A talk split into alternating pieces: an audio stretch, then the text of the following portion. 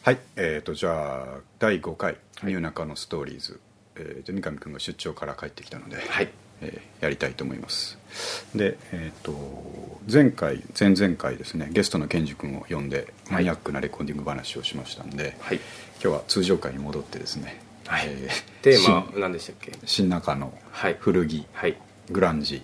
ブックオフ はい最高ですねここをねまたしっかり舐めながらわかりましたやっていきたいと思うんですけど、はいで最初はえっ、とですねポッドキャストそのものについてはい先ほど語っときたいと思うんですけど、はいまあ、これ3月末に三上君とやりたいっていう話をしてうんで4月からスタートしたんですけどはいはいでえっとね何が面白いかっていうとあのやっぱスピード感ですねうんあの何かをこう表現する方法って、まあ、うん今まで僕らバンドやってたりしましたはいけど、はいはいとかあと、まあ、文章うん小説を書くとか、うんいろんな方法があると思うんですけどやっぱねそれアウトプットまでの時間がかかるんですよあー確かにねどれもうん音楽だとまあ作曲してバンドのメンバー集めて練習して、うんレコーディングするまでっていうのが長いですし、はいでまあ、小説は小説で、まあ、書き上げるまでうはん人によってやっぱりかなりかかります、うん確かにそういうものと比べてこのポッドキャストはですね、うんもうあのまあちゃんとその録音の時にあのー滑らかに喋れてるっていう必要はあるんですけど、はいちゃんと取れてしまえばもうあとは、えー音量整えてアップするだけっていうですね、うんこのスピード感なるほどそこが編集もそう最低限ですからね、うまく喋ってればうん、カットしたりもしなくていいっていう大してやらなくていいので、うんそのまあ何かこう表現したいっていう時はうん方法はいろいろあるといえどはいはいこのスピード感を出せてさらにその1時間ぐらいのコンテンツをですねうんこのスピード感で出せるっていうのはちょっと感動するまあそうっすねありますよね なんだかんだうん翌日そう上げるって言って当日上がってます あれ帰ったらすぐやりたいんですよねそうだからまあうん本当に音量整えて三上君の咳を消すだけだったただ ら僕がちょっと咳込みがちなんでだけだったら、えー、と1時間で終わるんですよねうおん長くてもは1い時間レコーディングしたものは長くても1時間ぐらいでプなるほどロセスできるのでで、まあ後でいろいろあのメモつけたりしてますけど、うんあれは後々ゆっくりやればいいことなので、うん音を上げるだけってなると本当にそんなペースで うんいけることが面白い、なるほうん、でやっぱり思ってることねあの、こんなに俺思ってることあったんだみたいなどどんどん湧いてきます湧いてきますよねあの三上君に会った頃にね昔言ったことあると思うんですけどそのまああのバンドをやってなくてうんはで最近曲とか作ってないかみたいな話をした時はいはいに三上覚えてるかどうかわかんないですけどあの時ね僕もうそんなにこうあの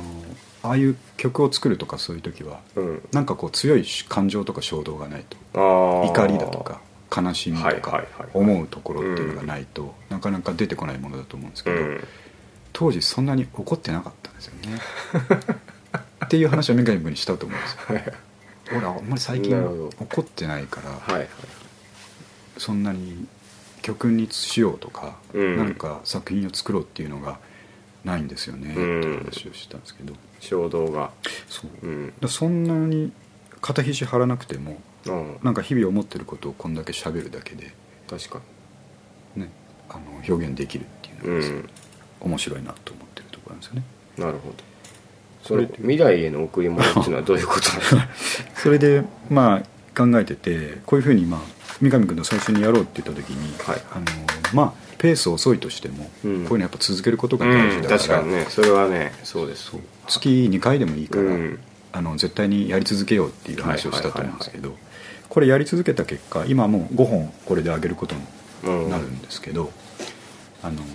例えば1年やったらうん月2回でも、えー12回30本ぐらいになるじゃないですか。うんそうですねであのゲスト呼んだりして結局いっぱいやってるから、はいあの月4本ぐらい上がったとすると、うん50うんぐらいのエピソードが上がってくるんですよ、うんそれをちゃんと毎年続けられたとするじゃないですかこれから先はははライフワークとして、うんでいつか僕は死ぬとするじゃないですかなるほどその時にああそういうことですかそうおーなんですよあのー38歳からうん例えば60歳まで 60までこの話してるかどうかは置まあいと仮いてに仮にうんやっておいたら38のまだ若い頃の僕うんから60の還暦を迎えたう僕んを家族が聞けると、ええあそういう意味ですかそう家族というかまあなる僕ほどの知り合いまがあですね、っ友達もそうですしねそう含めえてすごくないですかえいやすごいですねその確かうんなんかさっき言った曲とかバンドとかやってれば作品は残るんですけにど、うんそれよりもなんかこう日常を日記のように喋ってることがうんずっと残っていて、うん死んだ後にそれがまた聞けるってなったらああはちょっとあ僕がその例えば友達がそういうことやってたとしたらいはい嬉しいなと思ってまあすね確かにねあいつこんなこと考えてたな昔みたいないつでも会いに行けるみた い確かに なんでアアイドルっぽくないなそうですね 会いに行けるポッドキャストみたいまあでも確かにそのな、はい、子供とかじゃなくて孫とかうんひ孫とかもね聞く可能性があるわけですからねそうなんですよね音声データとして上げてるので、うんまあ、少なくともあのこれ今サウンドクラウドでやってるじゃないですか、はいはサウンドクラウドが倒産しない限りうんでまあまあそういうことになっちゃったら途中でやり方変えるでしょうし、まあそうですね元データとしては残してるのうで、んどっかでそれをね見つけてくれればいいんですけど、うんその、まあ、残された人っていうのもそうですけど自分がうん生きてて年取った後も38歳の自分に、まあそうですね昔こんなこと考えてたんだなっていうなんかぐっと2週間に1回こんな話してたなっていうのをあの後々になって聞けるという意味でポッドキャストは未来への贈りはい物なるほどというテーマをちょっと書いておいたんですよね、これちなみにあの、うん例えば高校時代書いてた日記とか同じ現象になるわけじゃないですか、はいはいであの黒歴史化するっていう可能性はな いですかあのそこ気をつけてるんでないです ねあ気をつけてる気をつけてもそ の若い頃の話だと多分黒歴史化すると思うんですよ、はいはい多分熱くて俺俺はバンドで世界変えたいんだとかうんあのメジャーなんかクソだはいみたいな話をしてたとしたら、黒歴史かまっしぐらだと思うんですけ どまあ、今の話題だとねそうああのの当たり障りないと言ったら違うんですけど、はいはいそういう別に誰かを傷つけるつもりうはなければんまあブックオフが閉店するとかしないとかそういう話をしてるので黒くはないならでなすいよねかなと思ってるんですよなねるほどあのこれが好きだみたいな話ばっかりしてるわけなんで、あでもいい話ですねなるほどないと思いますポッドキャストは未来への贈り物とその通りです、うっんていう気持ちを持ってやればなんかずっと続けられそうだなと思っていて、なるほどなそんなことでしたはいはい、じゃあまあ、あのーポッドキャストについての前段はそれぐらいにして、はい今日はねまずえーっとあブックオフの話言っておきましょうあよそうですねとりあえそずれはあのもう毎回ね、はいえーブックオフ近辺のブックオフが閉まっていくっていう話ばっかりしいてるんやですけ本ど当そうなんですよ ねで前回、えー新中野店が閉店50%に入ったとはいう話題を伝えて以降ずっとウォッチしてきましたけど であのツイッターの方でもね情報配信して、はいはい常にしてるんですけどななぜかというと僕が毎日帰りに見てるから ですねいっていうかその情報が来た日に確か収録しましたよねしましたね、うん、50%だすついに閉まるっていうのなるがほど前回の収録で、はいはい今回のそのブックオフ関係の週な話題は、うんえーついに先週70%オフに突入したなんかニュース調な ニュースっぽい話し方でしたけどねそうっていうことがあってですね、うんで、まあ、前からずっと言ってるじゃないですかいつじゃあ買い始めればいいのかはいはいはいはい僕らはその中野坂上店のうん最終90%オフを知ってるから、うんあのそこまで行く可能性があるとなるほどいうふうに思っていたので50%の時点ではまだちょっとね浅いと確かにであんまり買わなかったんですよ、うん僕も2冊3冊ぐらいではい耐えていて、絶対来る絶対来ると思ってたら、うん70%がついに来たうので、んまああの日あの70%来たよって三上君にメールした日にはい10冊買いましたよねあもう10冊買俺10った冊できました まだあんままだいいのがあ本当ですかあれ先週のあ今週でしたっけ今週ですね今週今の月か火かだったと思いますけど、でまあ何買ったんですか SF あの SF ものおーまあ、やっぱミステリーばっかなんですけど、はいはいでその中でもあの手が届かないブックオフの中でも手が届かない500円とか700円のものがあるわけですよあー確かにで70%っていうと、まあ、要は3割になるわけですから、はいあはいの裏の値札見てパパッと計算して、うん例えば760円っていう商品があったんですけど、はいはい7321200円かと思って これが200円かと思ってなるほどもうすぐカゴに入れちゃっておおーで、まあ、10冊になってたんですけどで、まあ、すぐ三上君に連絡をしたら、三上君も買いましたよね、僕もねうん行きましたその翌翌々日かなうん、行きました僕もね 10, 10冊ですねさすがですね買いましたムック版をあれは元100円でしたじゃなくて元いやえ高いっです、とねそうあれも結構高いんですようんほんうんとねそうあれインスタに100円って書いてあるんですけど150円ぐらいでしたね一冊それは値引き後が値引き後がああってことはえっ、と500円ぐらいのもの500円600円ぐらいでしたねあそれが10冊は本来5000円のところいいやそうです1500円ぐらい1500円ぐらいでしたそうしなんでみんな行かないんだろうって逆に思いますよね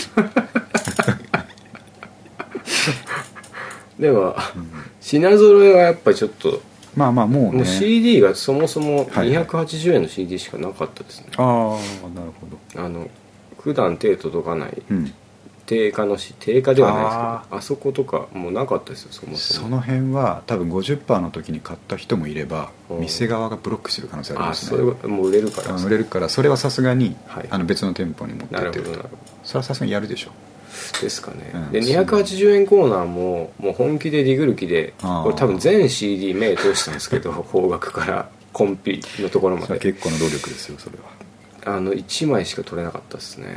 ああはい本当に必要なものがそれしかなかったですそうですでもうんうえっとねなんだっけな何か迷ったんですけど、うんそれ結局やめて、うんでも CD はダメだと思って、うんまあ本に行ったんですけどうんまあでもそのムック本って高いんですよね、うん結構あの古着のやつですよねそうそうでああいうのってなんか貴重な資料なので、はいはいそう僕あの古着の 特集本を買ったんですけど、うんなかなかこう絶版になってるとこうんアマゾンで何千円みたいなのついてる時がある、はまあ、それをひまとめて変えてよかったですねかなあすごいいい買い物をしりうましたねんまあ、それで、あのーまあ、もう一個トピックに書いた話なんですけどはいこれブックオフ新中野閉店セール、えードルコスト平均法によるリスク分散って書いてるんですけどこれね聞聞かせてくださいあーこれはあのーちょっと経済的なはい専門の話になってくるのはいで、はいえーとまあ、株の話ですね、おおえー、と僕株やってないですけど、はいはいなぜかねあの頭でっかちに知識だけちょっとあるんですよおーあそういうことですねそうで、まあ、今新中野店閉店に際して僕らがどういうそのリスクを抱えてるかっていうと あのさらなる割引があるんじゃないかっていう期待となるほどただ早く買わないと欲しいのがなくなっちゃうっていうリスクがなるほど相反してるわけですよ今確かにでこれを、えーどう克服していくかっていうのはこれあるんですかそれあるんですよこのドルコスト平均法っていうのがそのヒントになるんですねでこれ何かっていうと株をまあ買う時にですね株を買うまたは、えーとえー投資信託はあ、はをする時に、えー例えば軍資金が100万だとするじゃないですあか、はあ、はいはい100万で欲しい株が決まってるとうん例えばソニー株とか、うんあのブックオフ株とかうんが欲しいとそれを、えーいつどういうふうに買うかっていうリスク分散方法で、えー、えーでまあ、株価っていうのはやっぱり底値天井っていうのをはあ、はあ、こう波があるわけでしょ、うんまあ、例えば1年で考えた時にはいはいこう波があるわけじゃないですか、でどこが底値でどこが天井だかわからないわけなんで、うんいつそれが来るかわからないから、えー100万を一気に100万円分株を買っちゃうとうんそこが天井の可能性があなるんでるほすどよなるほどはい逆に、えー一気に買ってそこ だそこだった場合は大儲けですけど、うんそれが天井の可能性があってリスクを抱えてるわけでうすよ、んそれでどう分散するかっていうと毎月ちょっとずつ買うんですよえー、毎月じゃなくても定期的にでいいんですけどはあ、はあ、そうすることで、えー例えば天井で買いの時に買いまくっちゃうっていうリスクを低減できる、うーでん逆にまあそこの時に一気に買ったってほど利,、えーと利益は出なくなるけど、うん天井の時に全部買っちゃったっていうミスまあをなるほど軽減できる、まあそうそうなりますよねそう平均するとえそのぐらいになると、ではさらに細かく分析するとそう買ってるとな中の上ぐらいの利益が得られるっていう分析結果ーが出てくる、えーまあ基本その株価はうん乱高下しながら上がっていく想定のそう想定でですもんねなるほどそれをドルコスト平均法っていうあーこれ今それはよく分かったんですけど、ブックオフ量ってどうなるん ですかでなので何が言いたいかっていうと、はい僕は今ちょっとずつ買ってるって ことなんであ欲しいのがそう10冊あったらす、うん1冊とか2冊ずつ買っていくってことですそうですで 50%70% あーなるほどな 80%90% うん逆に言うと僕らの方は、えー、と価値が上がっていくというか利益が上がっていく方向の曲線でしかないんですけどはいはいそこに対してあんまり後ろを待ってると欲しいのがなくなっちゃうってリスクがあるからそれを平均化するためにはいちょっとずつ買ってるあでもそれは確かにあのまあ確実に欲しい10冊があって、うんでか仮に手に入んなかったらもう定価で買うっていうルールにするとしたら、うんうんうん定価はうん定価とは言わないななんだろまあまうあアマゾンの中古で買うとしたら、最後何冊うん不足するかっていう話になるじゃないですか、ずっとこう早めに買えばトータルそう50%のただもうちょっと引っ張れば、うんもっと安70%くで買えるかもしれないってうなんか確かにそうするそう思うとその、うんトータルでちょいちょい買う方がそういいそうなんですよ気がしますね平均的リスクを平均化できうるんですよんねえー、ということをマジで考えてやってるんですよね ただ株みたいに日々あのパーセンテージが変わるものではないので、まあまあ、あの次うん次はだから90%にいつなるかっていう話なん ですね80っていう間があるかちょっと分かんあないですけどあね5070 70 60は多分なかったと思いますあじゃあ90いきますねい次くと思う、うんなので70の時にどこまで買うかとまだ、ねまあ今ですよまだ欲しいの余ってるんですよあそういうことですかだけどここまでにしとこうっていうブレーキを踏んでるところがあるんで買われちゃったらうん悲しいですもんねそうなんだけど、まあ、1冊200円ぐらいの話だから買っちゃえよって言われたらそうなんですけ どただまあねまあでもそ,、はいその辺を放棄したらそうブックオフリガーとしてはいや意味ないですからね良くないですからうんうん基本100円で買ってるものですからはいはいその200円とか出してること自体がもうルール崩壊しちゃってうる、んまあでも最後20円で買えばそうそうそうあるっていう話ですよペねイされるんですよねうんなるほどな確90%オフなんか100円の本が10円ですからね前も言いましたけどかに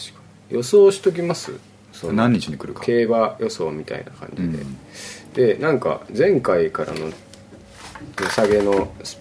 期間が多分2週間弱だったんじゃないですかそうですね10日とかそうで僕なんか僕の予想だとゴールデンウィーク明けすぐ行くんじゃないかって気がするんですよねあーゴールデンウィークにく、まあ、お客さん来る時期だから、えーそこは70のままステイしとい引って張っといてで8日が10明日けでとかすかよねら、ああーなるほどあじゃあこっちかその週8明け日じゃない8かな日8日とかうにん90パーにして20 2週間でちょうど売り切るっていう、そうそう三上君が21閉店っていう情報を掴んでくれたから、はいはいね、あの割引カードにこう元に僕あれあのレジで一回聞きました ねいつしまでも使え ない俺が聞けてないですから聞きながらなんか8割ぐらい牧俊のこと考えてました、まあ伝えなきゃみ俺たいなは聞いたぞと思っ てあなるほどこれはもう教えなければいけないとそこでにすごいやっぱりそうですねで相当ブックオフ側が、うんあの本気な場合は、うんゴールデンウィーク頭から行くっていうあれもありますね、まあ、いや今ー日とそか、こではけるとうん、あでも90%で1ヶ月持つとは思えなーいですよ思えないでしょ、だからかなり引っ張ると思うんですよ僕はね8の週じゃないと思いますその次のあ週本当15の週15の週でもそうすると1週間そう切るぐらいでそこで売り切売りでりすね切るとはいちなみにですねあのこの辺の僕飲み仲間あが飲み仲間いるんですけどあの新中のフレンズたちそうですそうです、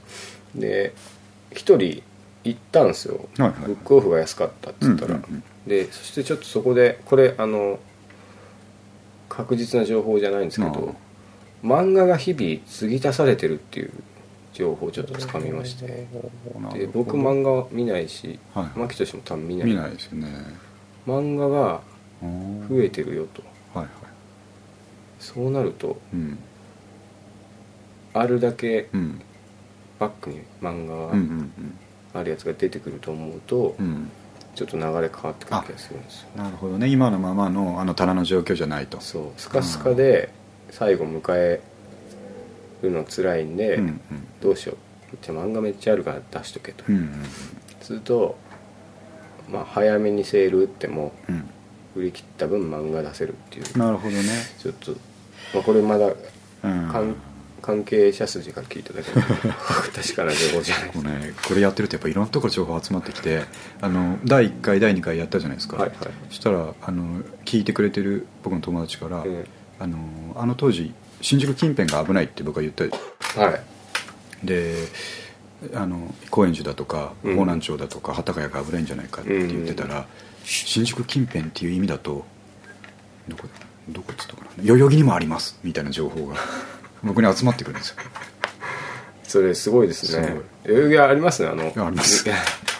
南口の方まっすぐ行くとここにもあるここにもあるとか僕が住んでる世田谷では1年前に閉店しましたとかあそんな情報情も報までまあね集まってくるようになってあマジっすかやっててよかったなと思ったんですけど確かにこれあの手元にあれがありますけど近隣店舗っていうの載ってたんですよ、あねあ、金融店舗で使える割引券みたいなやつでしたそうですあのそうですもううちは閉まるからはい周りに行こけっってちいう行やっつてです買っねてくるってことですねはい東中野がまだ東そ中う野あそこは残るんですねあったなるほど中野中野早稲田通りで早稲すね田通りの方にもあこれるたまに行きます俺だと方南町本南町ね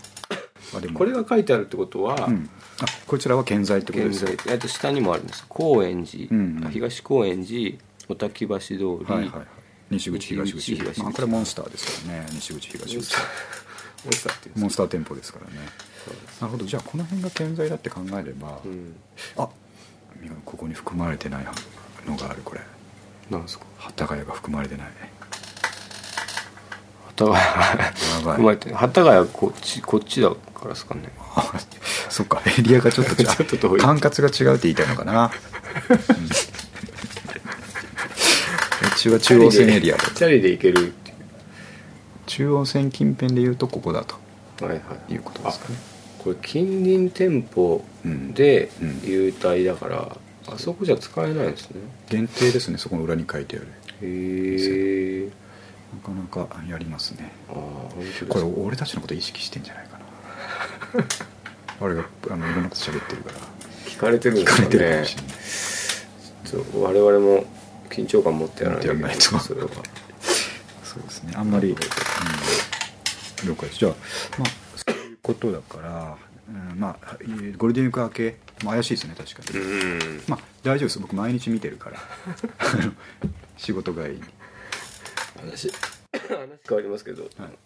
ゴールデンウィークはいるんですかずっとゴールデンウィークはねいますあそういるんですけどあじゃあ見れますね毎日遠くには行かないんで、はいもうバッチリ見てますね、うんで毎年ブックオフってゴールデンウィークとかにあのナンパーオフセールとかやるんですよおーでああの仙台のブックオフフレンズの鈴木君からも、ああ言ってましたねえーあっちの方ではもう20%オフセールがゴールデンウィークにやるという情報が来てたんで、はいはいはいなんで彼も相当ブックオフリガーですからね今度またスカイプで呼ばなきゃダメですそうです鈴ね木君そういうのもあって多分そこは当然適用されないともうもう70%オフいってるわけだから それはそうですね20%オフと関係ないんですけど、だからやっぱうんゴールデンウィーク明けが怪しいな うんですね了解しましたじゃあちょっとこはの、いチェックするということで、はいはいで90%になったらやっぱり23 20冊30冊そうですねちょっ行とかな行かなきゃきゃいいけけなないいとでいうすことねですね了解しましたじゃあと次三上君なんかあれば僕はあのまあ先ほどまであれしてた、ちょ一旦あのクーラーシェイカーをあはいはいちょっとはい、行きましょう、はいあのこれネタネームとしては、えーはいクーラシェイカーのファーストはインド曲で試されというですね、なるほどなるほどえータイトルにしたんですけど、まあ、クーラーシェイカーについてはまた、えーとホームページにもですね、うんウィキ貼っときますんで、はい知らない人は見てくれればいいと思うんですけど、あのどのように僕が評してるかっていうと,、えーとクーラーシェイカーはブリッドポップ期に出てきたので、うんまあオアシスとかブラーとか、はいあの辺よりちょっと後に出てきましたね、うん彼らのファーストより少し後に出したと思うんですけど、あの頃のイギリス、まあ、ブリッドポップあの辺の音楽界一のイケメンですね、そうですねクリクリスピアンミルズミルズうんかっこよかったですね超かっこよかった、うんでまあブラーとかオアシスもかっこいいっちゃかっこいいんですけど、うんあの方向性がちょっとあのラッドな方な確かにねとかブラーだとナードな方うなんかっこよさですけど、もうクリスピアン・ミルズはあの世界よこれがロンドンだみたいな、うんうんまさにおしゃれ感もあってそうイギリスのロンドンといえばこんな人みたいうな、ん超かっこいい、うんえーボーカリストがいるとでメンバーもまあそこそこかっこいい、うんで格好はちょっとあれ70数をね意識そうでしよたうなねベルボトム入ったりしましたねで曲もその辺のカバーとかもやってたので、うんゼペリンとかね、うんあの辺を意識していたので超かっこよかったんですけどであの満を持して出したファーストアルバム、うん当然あれ僕買って聴いたと思うんですけど、はいはいあのむちゃくちゃかっこよかったんですよ、うんで1曲目のこれも YouTube 貼っとこうと思いますけど「はいはいあの Hey デュード」っていう曲があって「デデンンデデンンデデンデンデンデンンデン」とかとはかいはいダーンとかとかっこよかったっすねめちゃくちゃかっこいいでしょあれはあの例えばですねあのアルバムの1曲目はいはベストアルバムの1曲目賞があるとしたらいなるほどなるほど僕は絶対にあれを1位にするぐらいあー他にあのニルバーナとかオーシスとかはいはまあ、この間話したマニックスとかうをん差し置いても、あの1曲目はですねいなるほどベスト1曲目賞ですよじゃあ名前が名前ベスト一曲でしょベスト1曲目賞なるほどあのうわーんってうねってきて、うんドランドランって始はいまはっいて、あのカッティングですから、はいはいむあちゃあくそうちゃだそうむだちゃくちゃ盛り上がるでしょ盛り上がるですねで、まあ、イケメンだっていうこともあるので、でうわすごいと思って、うんで2曲目3曲目って聞いて、まあ、ちょっとブルージーだとか、うんあのサイケ寄りの曲が多いから、ちょっと予備知識がないと、うんあの乗れないとこはありはしありともいえどかっこいい、ってうんいうふうに進んでいった4曲目か5曲目あたりに「5便だ」っていうマントラを唱え続けるっていう曲が出て気くがるするインド仏教のあれおマン経トですラねを唱えてるんですかマントラを唱えてるんですおうんえリンんダねアイアーシャイアーですねそれもまあ YouTube 貼っとくんであのねみんなぜひ見てほしいんですあけりどましたね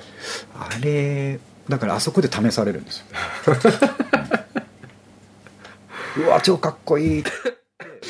でちょっとあグルービーだから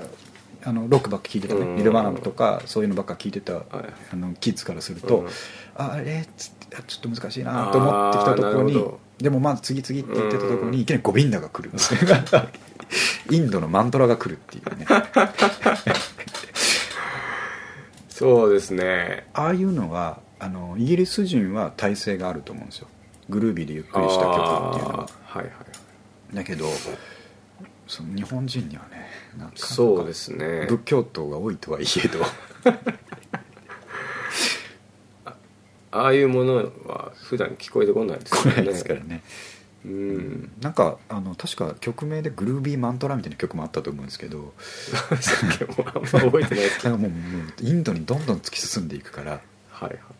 あの1曲目のねベスト1曲目賞があのすごい昔のことだったみたいにアルバムを聴いてたらあ考ーえち後ゃう半もインドすぎもうインドすぎてまあまあバランスはよく後半にもね、い、い曲が出てくるんですね「グレートフル運用で」あーあったありましたねララララランチクチクみたいなでやつでででであれでしょあーあれかっこよあれかもっかたっこいいですねめっちゃかっこいいんですけどやっぱり飛ばしますよねイそンのド後曲またインド曲を飛ばして聴くようにどうしてもなっちゃうんでああそこ試確さかれにるそうですああ試される感ありますありまねすうん俺そうですわあのアルバムう「んヘイジュード」と「グレそのグートレートフルメンヨーデッドメンヨーデッド」しか聞いてなかった気がしでますしょそれとあのカバー曲「ハッシュあハッシュハかッわシしュましたねえ何入ってたっけなとあとねまあなんか、まあまあ、あと2曲ぐらいあのキャッチーなやつはあるんだけキャッチーどちょっとねうん3割4割インド あっていうかねあのそのもちろん一番かっこいい1曲目にもインドエッセンスが入ってるから、はいクーラシェイカーはま新あしかそっうたんですねあのクーラシェイカーっていうバンド名もあのインドの神様から取ってるんですよええクラあそうなんクラシャクワ王みたいなあそこから近いやつそう近くクーラーは何ですかあ多分そのあクラクラシャクワ王のクラの綴りにして、まあ、でシェイカーシェイクをはつけたうんそうあのえー英語のシェイカーとかけたんだと思うんですあけど、そういうことですかでそのインドのエッセンスが入ってることがかっこよかったうわけでーん新しかったから、はいそれはそれでいいんですけど100%マントラみたい な確かにただキッズはついていけないよなとポコポコなってましたねあなのってましたこようんそうそうタブラみたいなやつ がなっねて「ほんほんだそうだーんってなんか後ろの方でなってるようなやつ、クーラーシェイカーってあれ2枚目ありますよねありますよ宇宙人みたいなそう宇アスト宙ロ飛なん行と士かアストロノーツなんとかみたいなやそつれの印象は全くないですねないでしょであれも、えーっと日本では売れたんですよえーでやっぱりイギリスではあのセカンドぐらいから失速してるんですあよねそれはなんかクリスピアンがすごい完全主義だったらしくてーははあの、まあ、レコーディング一つにしてもミュージックビデオにしても何回も撮り直しをしたりとかしてあーなんか金銭的にかなりやばくなってなるきほどなてるほどまあ事務所がでしょうねでまあなんとかセカンドは出したけど、まあ、もうほぼ崩壊してたあーその当時そういうことですかっていう感じで、えーとセカンド出した後解散しちゃうんですけど、うんでただ2006年か何年かに復活してるんですよ、ええあそうなんでそすうねでつい最近のフジロックかなんかにもあクラシックうんなんか見た気がしますでしねょそういえばあれと思ってで今その辺は追ってないんですけどでもその十何年ぶりに日本に来たクーラシェイカーがうん「ヘイデュード」とかやったらめっちゃ感動するでしょうまあね,、確かにねね日本人は盛り上がると思うんですけどい確かにもうインドが抜けたんですかや抜けてはないね ずっとインドなんでずっすとインドはやっぱりああでもあねの僕ジーバスジーバスジーバス聞いてたんですよあれインドを薄めたんですよ薄めジーバスは薄めてましたねっていうかほとんどなかった気がないですよねなんかアメリカンロックみたいなそうストレートな方向に、まあ、ちょっとインドきつかったかなってクリスピアンが思ったんですか思 ねったんですかねやりすぎちゃったうんもうやりすぎちゃったかなってあれが原因かなと思ったんだと思うんですそういうことですかねけど、うんでもねやっぱかっこいいなあの人あと声が割とな慣れると癖になりますよね最初うまいなとあんま思わないじゃないですかそうでもなんか慣れるそうなんとですじゃよ、ボブ・ディランみたいな声ですうよんね、、だしあのイギリスのトラディショナルなあの誰とかなロッド・スチュワートとかああああいうなるほどなるほどあたりのちょっとハハスキーで高いみたいな、はいはい粘りのある、ねボーカルああいうボーカルうん、いやそうそういいですよねねいいですよねすでだから最近ずっとクラシェイカーばっかりあのまさにまたアマゾンの話になりますけど、うんアマゾンプレミアあのプライムミュージックはいにあの、はいベスト版が入ってるんですよ、ええでベスト版に、まあ、ヘイデュードとかもちろん入ってるんでちすなけみにど1曲目何なんですか1曲目がね忘れたなヘイディードだよいやねヘイデューではないんですあよそうベスト1曲名賞を持ってくればいいの にじゃなくて多分「グレート・フェンヨデ」とか別の曲家だったんですけどでもねやっぱり5便でしっかり入ってるんですあれベストなあれですか入ってる5便ではやっぱりあのイギリスではすごい受け入れられてたんですよ、ええあの要は、えー、とマッドチェスターブームムーブメントの中でああいうダンスというかあーチルアウトというかアシッド的なまあアシッものってそうですねドラッグミュージックっていそうそうそうだからそこに多分フィットしたんだと思うんですよなるほどねでその文化のなえいー日本ではやっぱりみんな引き気味なんだと思うんですけど試されてあのステレオの前で試されてた試されるあの子たちがいっぱいいたそうそうなんですだからそれの流れで今日言わなきゃいけないのがうんロッキンオンシンドロームの話ですああその話ちそょっとこ聞きとましょううんちょっと喋りっぱなしで申し訳ないですけど、ここはねそれはね聞いておきたいと思ってたこれあのロッキンオンシンドロームっていう僕が提唱したシンドロームがあってですね、はいはいこれは昔まあ三上君とうん5年前ぐらいに、あのそうですね会合を別の会合をやってた時にも話した内容なんですけど、ちょっと今日はそのロッキンオンシンドロームをその当時僕が、えーと小説にまとめたのでおお小説というか、まあ、あの文章にまとめたものがあるのであるよそれを今日まず朗読したい、お願いします、ええはいおそらくあの123分かかるんですけどちょっと我慢して聞いてほしいんですけど、読みますね、はいえーロッキンオンシンドローム」うん田舎の中高生が最新の海外ロック事情を知るためのテキストがロッキンオンしか存在しなかった時代がある、うんえー少年たちはロッキンオンに紹介されているミュージシャンたちを一生懸命理解しようとするうんしかしえー直前までビーズにしか触れてなかった少年たちはうん時として高い壁に高い壁に激突することうになる、んニルバーナならまだ大丈うん夫オアシスも問題ないうん親しみやすいメロディーとかっこいいフロントマンがいるからだうんとしかし、えー問題はソニックユースだとなるほど文句なしにかっこいいバンド名うんさらにニルバーナも彼らのことを尊敬するという、うん CD のジャケットもとてもモダンでかっこいいうんで早速少年たちは彼らの最新の CD をうん田舎のレコードショップで苦労して手に入れるうんこれには想像を絶する努力が必要であるうんしかしくしくもタイミング悪く、うんそのソニックユースの最新 CD はうん実験的音楽要素の強いソニックユースが、うんさらに実験色を強めていた時期のアルバムう「んエクスペリメンタル・ジェット・セット」 「トラッシュノースター」であったノースターであった少年は期待に胸を膨らませ CD を聴くがうんうん1曲目からさっぱりわからないうんいやいやと思ってうん2曲目を聴くがまだわからないうんで次々とスキップするが何も理解できないまま全14曲が終了するああ少年はこの時自分を責めるうんロッキン4に掲載されていたのだからうん都会で大人気のバンドに決まっているとなるほど理解できないのは自分がう悪い、ん自分の感性がまだまだモダンでないうんこの現象をロッキン4シンドロームと呼ぶ少年たちはその後もロッキン4でさまざまなバンドが紹介されるたびに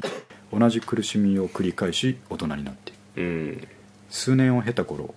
彼らはもう自分を責めることをしなくなるうんなぜならうん都会に出て世間を知りうん自分が思っている以上に人々の思考が多様であることに気づくからうんそうしてうんふと若かった自分を思い出しうんエクスペリメンタルジェットセットトラッシュノースターを取り出し聴いてみる、うんそして少しの驚きを感じるうん1曲目「ウィナーズ・ブルース」が意外なほど心に染み込むからおおそしてタバコを食いらせながら「自分は勝利者だろうか」と微笑むなるほ以上どいい話ですねうんこれはねあのーロッキンオンシンドロームっていうのを説明するために僕が書いた小説なんですけ どよよくわかりますねくわかるでしょよくわかりますそのこれ神ね経があの田舎のロックキッズは、はいみんな釘をブンブンですね今振ってくれいてやるところ本だ当と思うにんですけねど本当にその通りだと思いますよあのねわかんないかったです分ねかんないソニックユースは分かんなかったないまだに手放しでめちゃめちゃいいっていう言いづらいで言いづらいすもんねでもねあのいいよなって言わなきゃいけないんですよそうそうそう、うんあとまあちょちょっといいなとも思う時もある思うしんですよねでもそのまあグリーンデーの方がいいかなっていうそうあのそうこの後ぐらいにグリーンデーの「ドゥーキー」とかが出てくるから、はいあこっちこ,、うん、こっちこっちってうんうんってねなるんですねそうっすねでこれが同じことが、えーさっきの「クーラーシェイカー」にもインド曲でああ言えるわけ ですよ、うんこれインド曲全然わかんないけどあのみんないいって言ってるなロッキンオンではっつってインド曲は、うんあの僕当時わ分かんなくていいと思ってたっていうか何ていうんですか、うんそのロロッキンオンが褒めたたえるうんから、うんあのあったじゃないですかソニックユースが、はいはいそれ、んありましたっけそのクーラーシェイカーは褒められてました褒められてましたあインド曲が褒められてたかっていうと、まあ、全体的にやっぱインドを持ちあまあ込んだことが確かにインドインドインドインド言われてましたからね褒められてたあそこは諦めてましたね、このグルーブっていうような感じだったあからグルーブもよくわかんないじゃないですか、確かに、ういん何がグルーブだって思うんですけど、や本当ですよね、うん似たようなもの結構あるんですよね僕あの、なんだっけな最初の「ファットボーイスリム」とかもちょっと分かんなかったですね、どこがいいのかわなかるわかるしあのあれ何でしたっけあのこういう髪型してる人たちプロディジープロディジー、はいはプロディジーいいやもーですねわかんなかったなあれロックかって言われたらずっとうんって思ってましたもんねうん思って、あとマリリン・マンソンとかもああさすっとは入れなかったんだよ確かにマリリン・マンソンにいたって俺あんま聞いたことないでなすそうでもすごい特集されてたじゃん、ねロッキンオンであのそ当時あああいう態度だったのが良かったんですかね、そうまあそうなんでしょうねいやそうですねでも田舎うんにいるとですねやっぱりその、お兄ちゃんがいるうんうん弟とかが、うんまあ新しい音源を持ってきたりとかするんですけど、ちょっと背伸びしたやつなんで、うんめちゃめちゃいいなと思うのもあれば、うん全然わかんないのもあるじゃないですかそうでも弟うんの前でうんわかんないっていうのもうんなんか恥ずかしいから、うんすごいいいみたいなことを言ってましたね、ああ、うんいいなこれね今度録音させてくれ聞いたらちょっと悩みを出すんですよねだからソニックユースの話もだからこれはやっぱりその僕らのこのタイミングがうん書いてる通り4枚目のこのエクスペリメンタルジェットセットだったのが本当に不幸なんですよ確かにあのやっぱりファーストメジャーファーストのあのグーには僕ら間に合ってないのああそうですねで原体験が、はいもし原体験があれだったら違うんですかねあの違うと思います1一曲目とかがかっこいいから応一応ジャケットもかっこいいし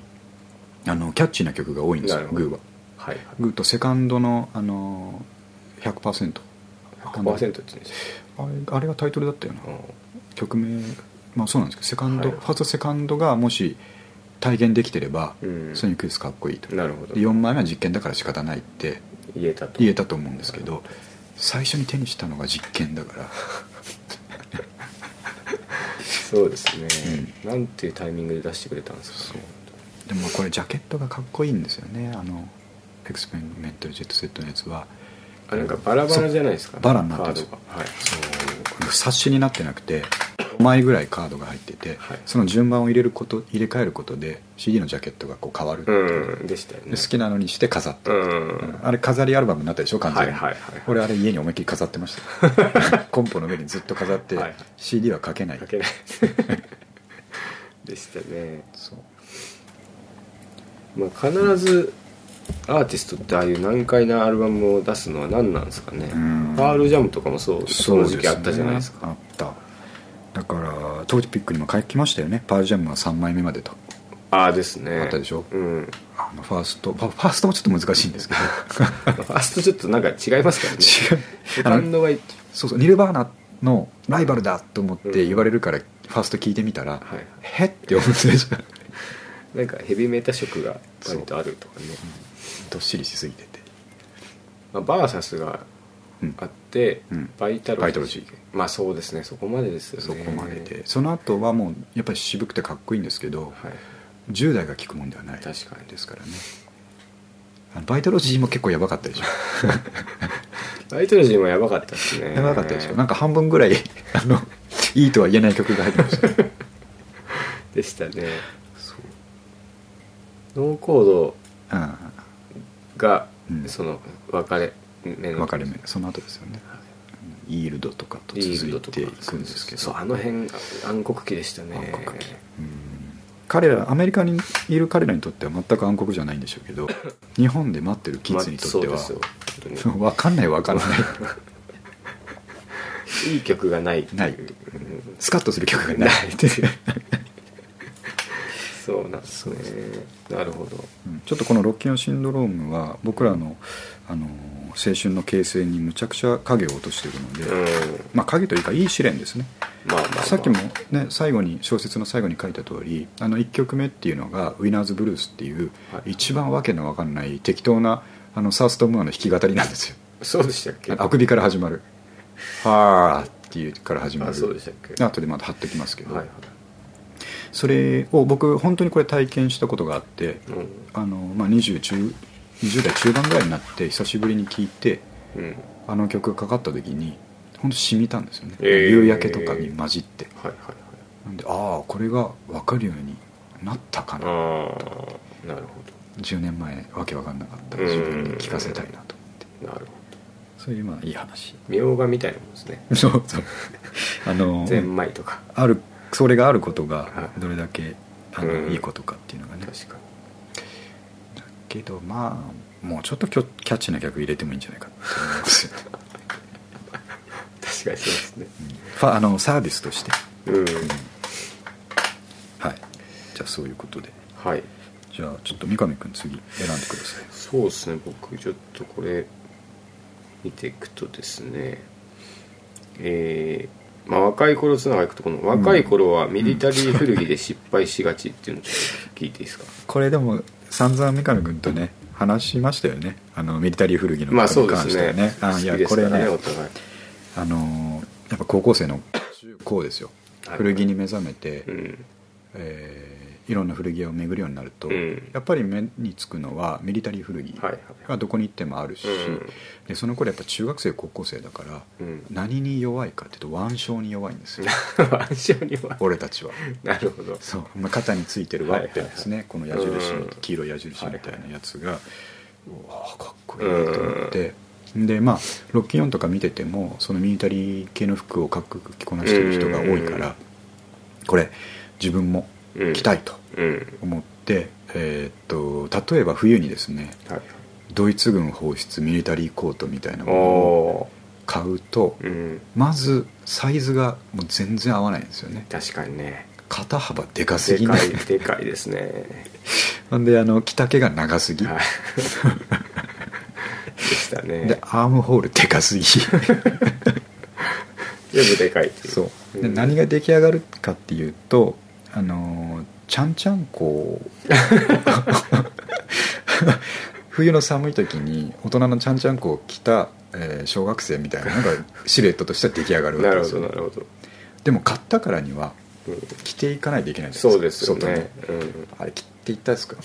着てた僕はもうずっと着てましたよ 古着のそうですね冬場本当にみみ手つぐのコード着てました重いんですよねあれがまめちゃくたちゃ重いやっぱ軍物だからそうそう、うん重いしそんなにあったかくないあったかくないですようね、んなんかガチなやつはあったかいでしょうけどライナーとかが入っててそねうそうそういうの高くて買えないじゃないですか、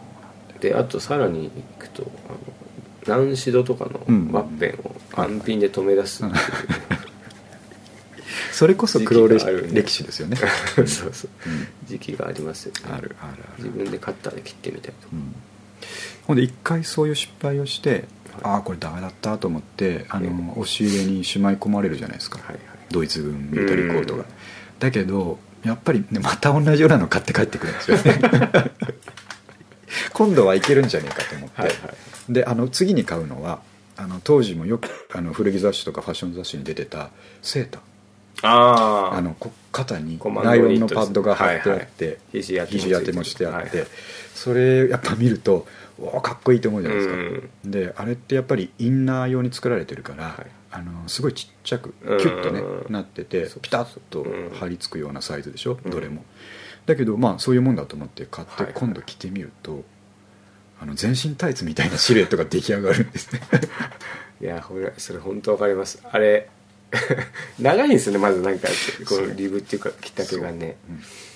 そうそうそうどこに合わせればいいか分かんないその肩幅で合わせればいいの か着丈で合わせればいいそうのそうあかれピシッてなるんですよねあとまたあれも重いんですよね重いうん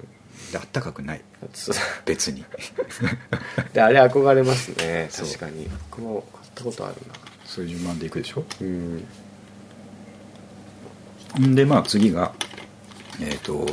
カーゴパンツですよあミリタリーで次に行くのなるほどなるほどで今でさえ今はですねはいあの日本人の体型に合わせたカうんーゴパンツがたくさんいろんなメーカーから出てるんで、う今のキッズは本当に幸せだと思うんですけどあ僕らの頃なんてその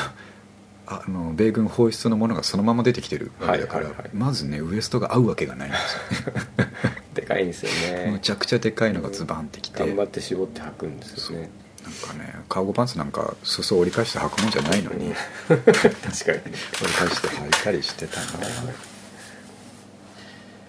あれ買わなかったですかあの軍軍のブーツみたいなやつ買いましたよちょっと買いま した重いむちゃくちゃ重いし今考えたら誰が履いてるかよくわかんないねねそうそうそうあれ履いてチャリ乗ってましたこだからこの間その前回ねアルファのれはいは着いこなしてる女の子がいて、あれ軍人かよって言いましたけど僕ら軍人でしたもん、 まあ 我々も軍人だった時期ありますね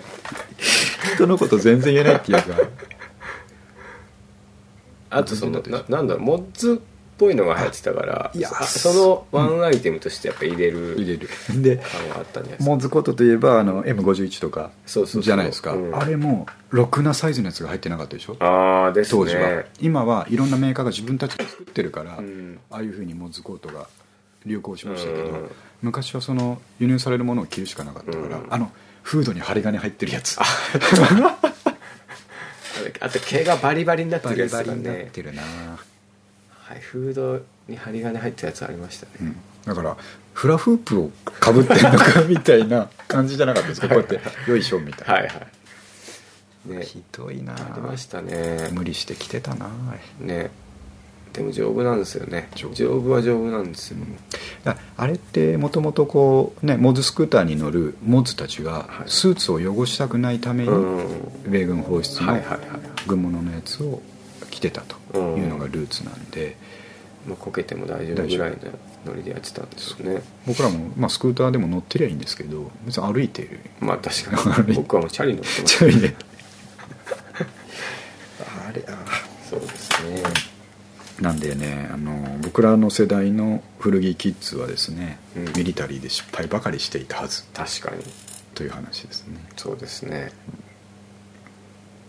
まあそうやってうんいろいろ分かってくるってい分かってくるだから今の人たちは本当に幸せだなとううんうちの奥さんとかでさえ ZOZO タウンとかねあのうんウェアとかで、はいアプリとかで見ながらうんあこの人が可愛いミリタリーシャツ着て、うんミリタリーシャツがこの、えー春流行ってえー、あそうなんですか前の月シーズンかな、えー、みんなで流行ってて、はあは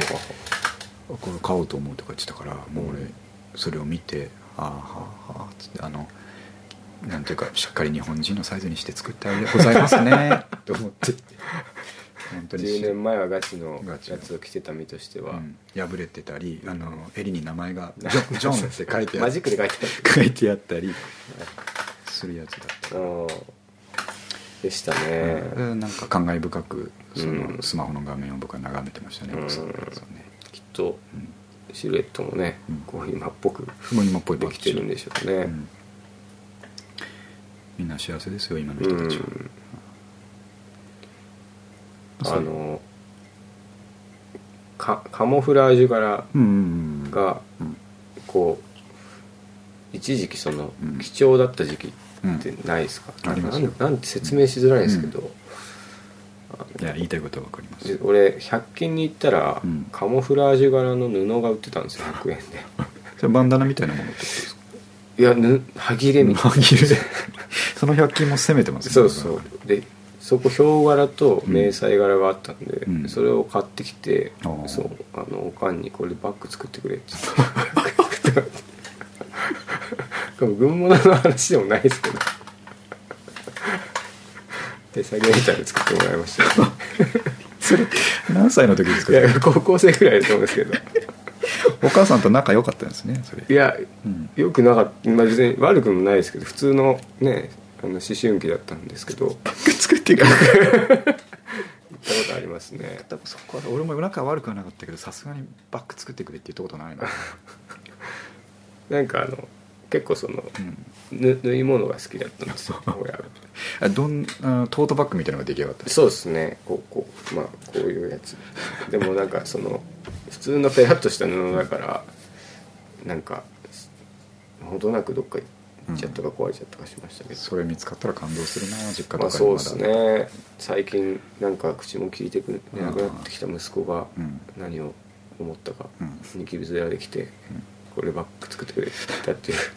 お母さんね多分微笑みながらねち作ょっってとたと思いま嬉しすかったかもしれないですね、ここの町いるかしらと思いましたそこに町はあった方がいいかなない方がいいかなってあのポケットがね多分ついてついてたた あのそう内側だと外側についててあこれ結構使いやすいなと思った気がしますね いい話だな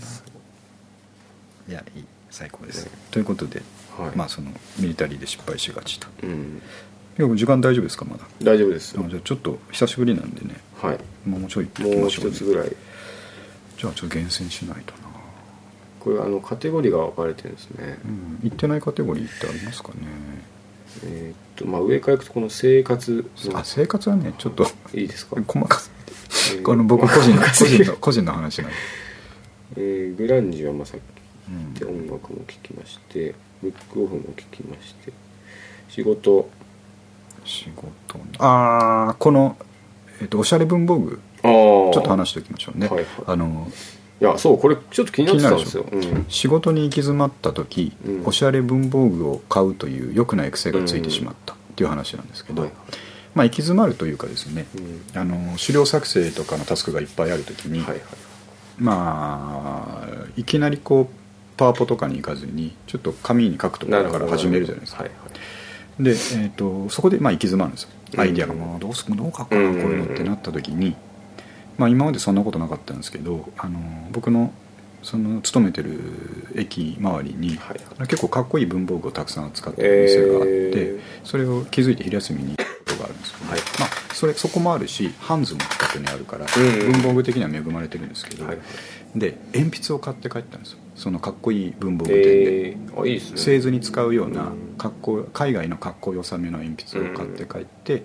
一息ついて仕事を始めたらちょっとはかどったっていうのがあっはいてはその成功体験からい、うん、つまずくたびにあのば文房具買いに行くようになっちゃっ てそれその場で買いに行くんですかそうですのあの昼休みと帰かりとかにああーなるほど、朝朝行き詰まってで昼休みにちょっと行ってこようと思って行っなてるほど当然その高いものは買わないんですけどうんあのーなんかなあメモ帳うんえーでもいっぱいあるじゃないですかその有名なのがロディアっていうあありますねね、あ黄の色いやつブロックメモってやつ、うんあのオレンジと黒のはいやはいつ、あれを買ってあれまあ一番小さいメモ帳って200円ぐらいなのえー、あそうなんですねそうそれを買ってねはかどったふうに思ってみたりとか、うんあとペンとかもですねあのちょっと海外のやつとか高くの100何円とかのやつを揃えたりすると気分が上上がっていいっていう感じでやりだしたところなんですけど、で最近そのよく行ってるそのスミスっていうですねうん、文房具屋さんこれあのいろんなとこにあるんですよデパート系にはああはいはいあの文房具雑貨店としうてんチェーン展開してるはいはいスミスっていう店があるんですけどそこのあの僕が勤め先の店だけかわかんないですけどにデッドストック文具コーナーっていうのがうんあって、その海外から見つけてきた、えー古い、まあ、デッドストックですね、うんのデズ古いデザインのこのおしゃれな感じの文房具がまとめてあるコーナーがあって、えー、そこがあのねもう古着感覚でえー、すげえ楽しいんですよそれ一点一点違うんです違うんですよあ本当にデッド一スト点ック物なんデですかッドストック、えー、でまあまとめて5冊例えばノートだったらまとめて5冊ぐらい同じのが入ってるんですけどはは多分それ買っち買い終わっちゃったらこれ入ってこないんですよ、同じのが多分えー、でその一つ一つも汚れがついてたりするんですねあなるほどこの縛ってた紐の跡があったりとかして、本当にデッドなえものなんですけど、あのたイタリアとかフランスのものが来るんでえーっとね開けてもいろいろこうな例えばね日本のシステム手帳とかだったら日付名前とうかんタスクとか書くこう項目があるとするじゃないですか、はいそれが何て書いてあるかわからないん ですよ。エストとかなんか書いてあるなる書いてあるんだけどここで何に使うためにこの経線引いてあるのかなっていうのがわからないんですけど、えー、だけど自分なりにあのタスクリストとして使ったりとかして、えーすごいあの、ね、薄いもういいですねそうなんですよせいぜい50ページぐらいの薄っぺらい、うんあの B5 版ぐらいのノートだったりするんたですけど、高いんです300円とか、一冊、うんああだちょうどいい結構まあでも高いっちゃ高いですそうまあ普通のキャンパスにノートを買うに比べたら高くなっちゃいますけど、なんかね味わいが非常に、まあそうですねえー後でね写真といかいでますねた上げときますけどそれノート以外に何があるんですノートとあとねえっ、とクリップとかかああゼムクリップのそのおしゃれなレトロなデはザいインはいはいはいのやつとか、あと定規シンプルな鉄の定規とかあー本当さまざま色鉛筆とかも含めへーいろいろあって、まあ、そんな派手な値段じゃないああそうなんだやつで置いてあってよく揃えてきましたねそのスミスさんもねいやスミスねやるなと思って、ね完全に俺にロックオンしてる趣味分かってんなと思っまあでもそう男のロマンっていうかね、そうありますからねてでねその買ったものたちがすごく僕愛着を湧きすぎて、うん例えばノートだったらほぼ使ってないんですよああもうもったいない、もったいなくて書けてない あれいじゃあるああるじゃあ何使ってんのかっていうと、今まで使ってた会社用のノート にあの今まで使ってたペンで結 局書いてまあ本当にじゃあリフレッシュでそう買うことでそうなんです買ってきたアイテムたちはえーこう鎮座してるだけ、並べちゃうおーでこう時々こう手に取ってパラパラっとめくって、はい、北総園で返してああで次の仕事い行いくですねそのめでる感じがなんかねあのそれでいいんじゃないかって思っていて、いや僕もね、う同じ癖があるんで、うんなんかたまに無理して買った服とか、はい傷に終わった終りわするるんででしょすよね服も同じこと言えますね確かに、ね靴とかだからなんか、うんでもそういうこう物をめでる気持ちはうん、いいっすよねでしょうんなんであの今までそういうぶ古着だとかね古本とかは僕の根強い、うんあの趣味としてあるんですけどなんか、ね、新しい趣味ができちゃヴうィンテージ文房具そうおーデッドストックとかヴィンテージとかはいその辺はねいいですえねーしかもあのあんまり金をかけないこうれ、んうん、本当まあ、に、ノート一冊2000円とかってちょっとバカバカしいですそこよはねあのやりすぎ、古着とかと一緒うんにやりすぎもっと金持ちになってからやることであって、うん今やることじゃないですねワゴンの古着を狙ってそうそうあだから店店頭、は い店 頭えー、 すごいいいですよ探すと、うんそういうのはどっかにあるんですかねスミスあ意外ーに新宿とかにもあると思いますけへどースミスもどうですねただあ僕も思ったんですよ検索してみようと思って、うんレッドストック文房具とかで検索すれば多分通販とかもあるかもしれないあなるしえただまあ実際手に取ってみたいですー、まあそうですそういうねのはねあとなんか、うんそうこうバカ高くても嫌だしそうそうそうちょっとわけわかんないけどかっこいいぐらいのものがいいですよね、でまあ、それをなんかうんもっと言うと、リサイクル屋の片隅で見つけたとかがね、うんそういう専門店じゃなくてそういう出ね会い方が重要かなと、なんかバーターでそこのリサイクル屋の店主が引き受けたやつが適当に店頭に置いてあそうってそうそうそうなんかこれいいなと思って買ったみたいのがいいですよねですねなんか日本の例えば古い文房具屋とかにももしかしたらデッドストックとしてあーあるかもしれないですね海外ものじゃなくても、うんその三菱鉛筆のすごいデッドストックとはいかはありそうじゃないですか、はい色鉛筆とかねいねなんかそういうのを狙っていきたいなって思ったりして俺もあのインスタに載せましたけど、はいガチャってやってあ見たあれかっスこいいタンプをスタンパーあれねブックオフで買ったんですよブックオフああ大宮のへブックオえフバザールで買ったんですよねああの全然問題なく使えるんですかあれ使えますねただインクがなんかカートリッジとかじゃないです、うん古古いので、うんこうす注入注入するタイプなんであーあでも使えるんだっそたらこま全然いいでなやるのかなっていう気がしますけどうんまあシャリさんはああいうの好きですかああそっかそっかガチャガチャやっていいなシャリちゃんうん今度呼ばないとなそのなんかうん紙とかそういうのすごい好きですから、はあなるほどじゃあその辺の話題の時はちょっとそうゲでスすねト参加だな、何分ですか今これ1時間3分あだからいつも通りの時間に来てまいつすも通りねですじゃあちょっと三上君ライトコーナー行ってしまいましょう、はいライトコーナーおラ願いしますイトコーナー今日のライトコーナーはね、はいあの前回に引き続き考えた、いえー今週の「もうぐんない」聞きましょう今そ週うのもうぐんないあの、はいじゃあちょっと聞いてない人に説明するとあのサチモスのですね、えー頭だけいいやつもうぐんない、はいあ前回1個わかんないって言ったやつは、あブランそドうブランド着てるやつ着もうぐんな僕いも調べてきましねた、はいというふうに、はいえーっとお前らもういいよとうんいう意味で、えーもう軍内したいことを考えてくるというので、うんえー僕が考えてきたのは、うんえー電車で降りる人より先に乗ろうとするやつはもう軍内、うんなるほど これもうそれだけ聞いてくれればいいです、なんかもううん そうそうだなまあ確かにねこれ、なんかは膨らます話でも別にね確かにね、ねまあまあ、あお前はそう思ってんだなっていう、うんこれちょっと本当僕もうんそのモーグ内レベルで、うんあのあれなんですけど、うん満員電車でうん自分がドア付近にうんうんうん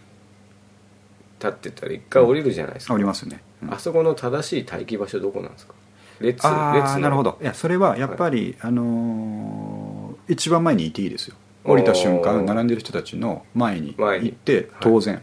あ今まで乗ってたんだそれがうんあの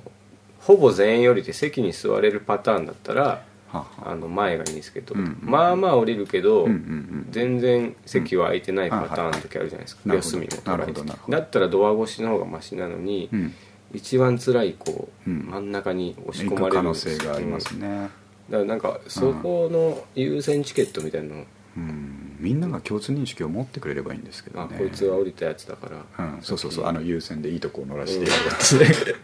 あの隅をもう一回取っても仕方ないと、あですよね、うん、思ってくれればいいそれでいすつけども思ねってるんですけど、まあじゃあ前が正解まあ正解あ了の解いていいですしあの堂々といい場所をもう一回取ればいいですうよ、ん確か電車ネタはねいろいにろありますそね、れはマイケルのやつそうあとちょっとさらさらっといけるタスクねこれちゃんと話を進めとかないとあのトピックが残りまくって大変なことになるんで確かにあのですねはい音楽全般のところにあるはい音楽的英才教育とおおいうところここはまあ膨らませようと思えば膨らませる話でもあるんですけど、はい僕あの子供にはですね、うんあの幼稚園の娘がいますけれども、はい別にあの頭良くなくてもいいと思ってるし、あの元気で、うんえーみんなにね好かれるように育てばいいなと思ってるんですけど、一つだけ、うんえー本物を与えたいとお思ってるのはやっぱ音楽のことですねなるほど、うん僕がそれ重要ですね僕が与えられるのはそこだけだと思ってるので、子供には毎週ラーズの「ゼーシーゴーズ」を聴かせています うんいいですね、うんもうでしょ本物ですからうねん、あれがいい曲だっていうのがきちんと刷り込まれれば、うんあの間違わないですねなるほど、あの、うん間違いない曲だなっ ていう感じですけど、僕あの大人になってから初めて PV 見たんですけどあはい見たことありますありますよ素素肌にジャージ着てる、来てますよ こんないい曲作る人がほぼ変態でしたよごめんなさいあのねあのいいんです曲がいいからあ確かにうん大丈まあですからね夫大丈ジェシー・ゴーズいい曲ですね夫だからああいうしっかりですね、うん今あのある逸話があって僕の好きな小説家の先生はですねほうほちっちゃい頃おもちゃとかテレビとかはあんまり見せてもらえなかったけど、うんいざ工作をするってなった時にほうほドライバーが欲しいとううん小学生の時、うんお母さんに言ったらか外国のドイツかどっかの最高級のドライバーを買ってくれ、えだからやっぱり本物を知りなさいと本物でやりなさいとー、なるほどいうのがおもちゃの教ド育的なライバーセットみたいなんじじゃゃななくくててああ確かにでもその方がいいですよねそういうもしかしたら怪我するかもしれないけどそうそうそうそう怪我精神具ラーズ聞いて怪我するかもしれないですけどね確かうんにわ、かります、あのもしかしたらですようんうん、小学校中学年ぐらいになってみんながあそうだなねジャニーズ聞き出す頃に、うんどうしても馴染めない私はゼイシー・ゴーズの方がいいって思い続けた辛い5年間ぐらいあるかもしれないですけどその後は絶対 豊かですから、ね、豊かですよ、うんうん絶対社会に出た後確実に豊かです豊か、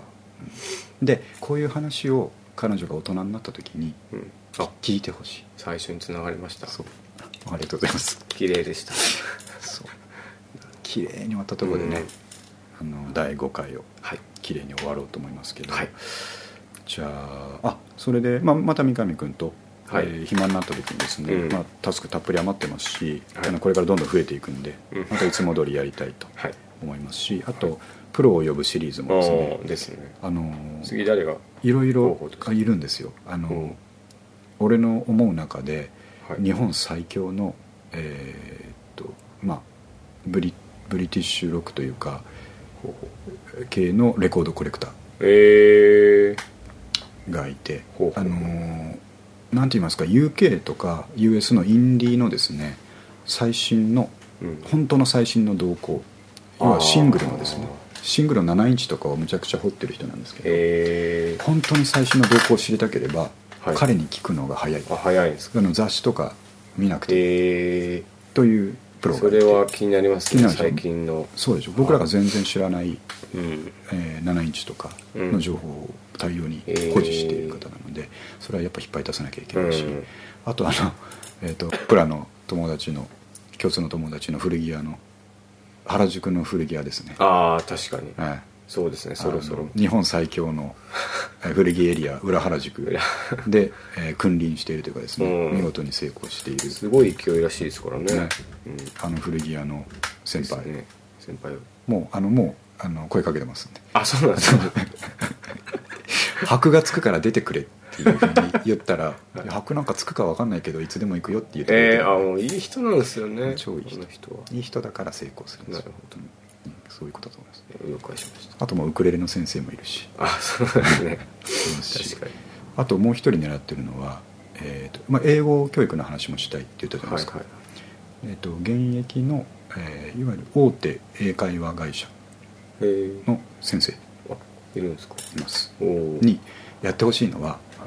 テイラー・スウィフトで学ぶ恋する乙女の英会話っていうのをやってほしいんですよ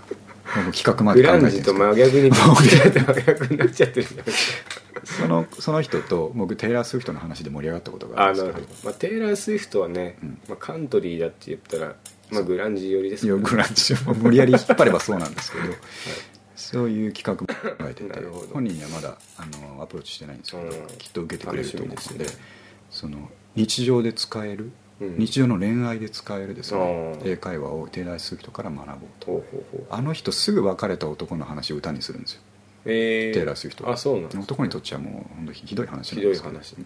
えなんですけどそういうことをやりたいー、なるでやっぱり何十年とこれを続そういうふうな形でほどうんうん続けていきたいと了解しま思っしてますんで、うん協力してもらってた娘さんもそれ聞いてそう英語でうんね恋愛のあれができるようになるかもしれないですそうねですねあの外人と結婚してもいいと思いますし、はい、そうですそうです全く問題ない、うんはい、じゃあ、えっといつも通りですね、えー帰ってすぐ上げて、え ー今日話に出た PV、はえいーまたはリンクウなるほどィキウィキへのリンクすぐ貼って、皆さんのためになるような記事を作りますので、はいぜひ皆さんあの友達にですねうん周知していただいてかなにんか面白い話してるよということで、なるほあの伝えていただければと思います、今日今日はやっぱり、えークーラシェイカーの話ロキンオンシンドロームの話どはいいろいろ盛りだくさんでした盛りだくさんだったので、こんな形で続けていきたいと思いますはいはいじゃあありがとうございましたありがとうございはい終ますはいわります、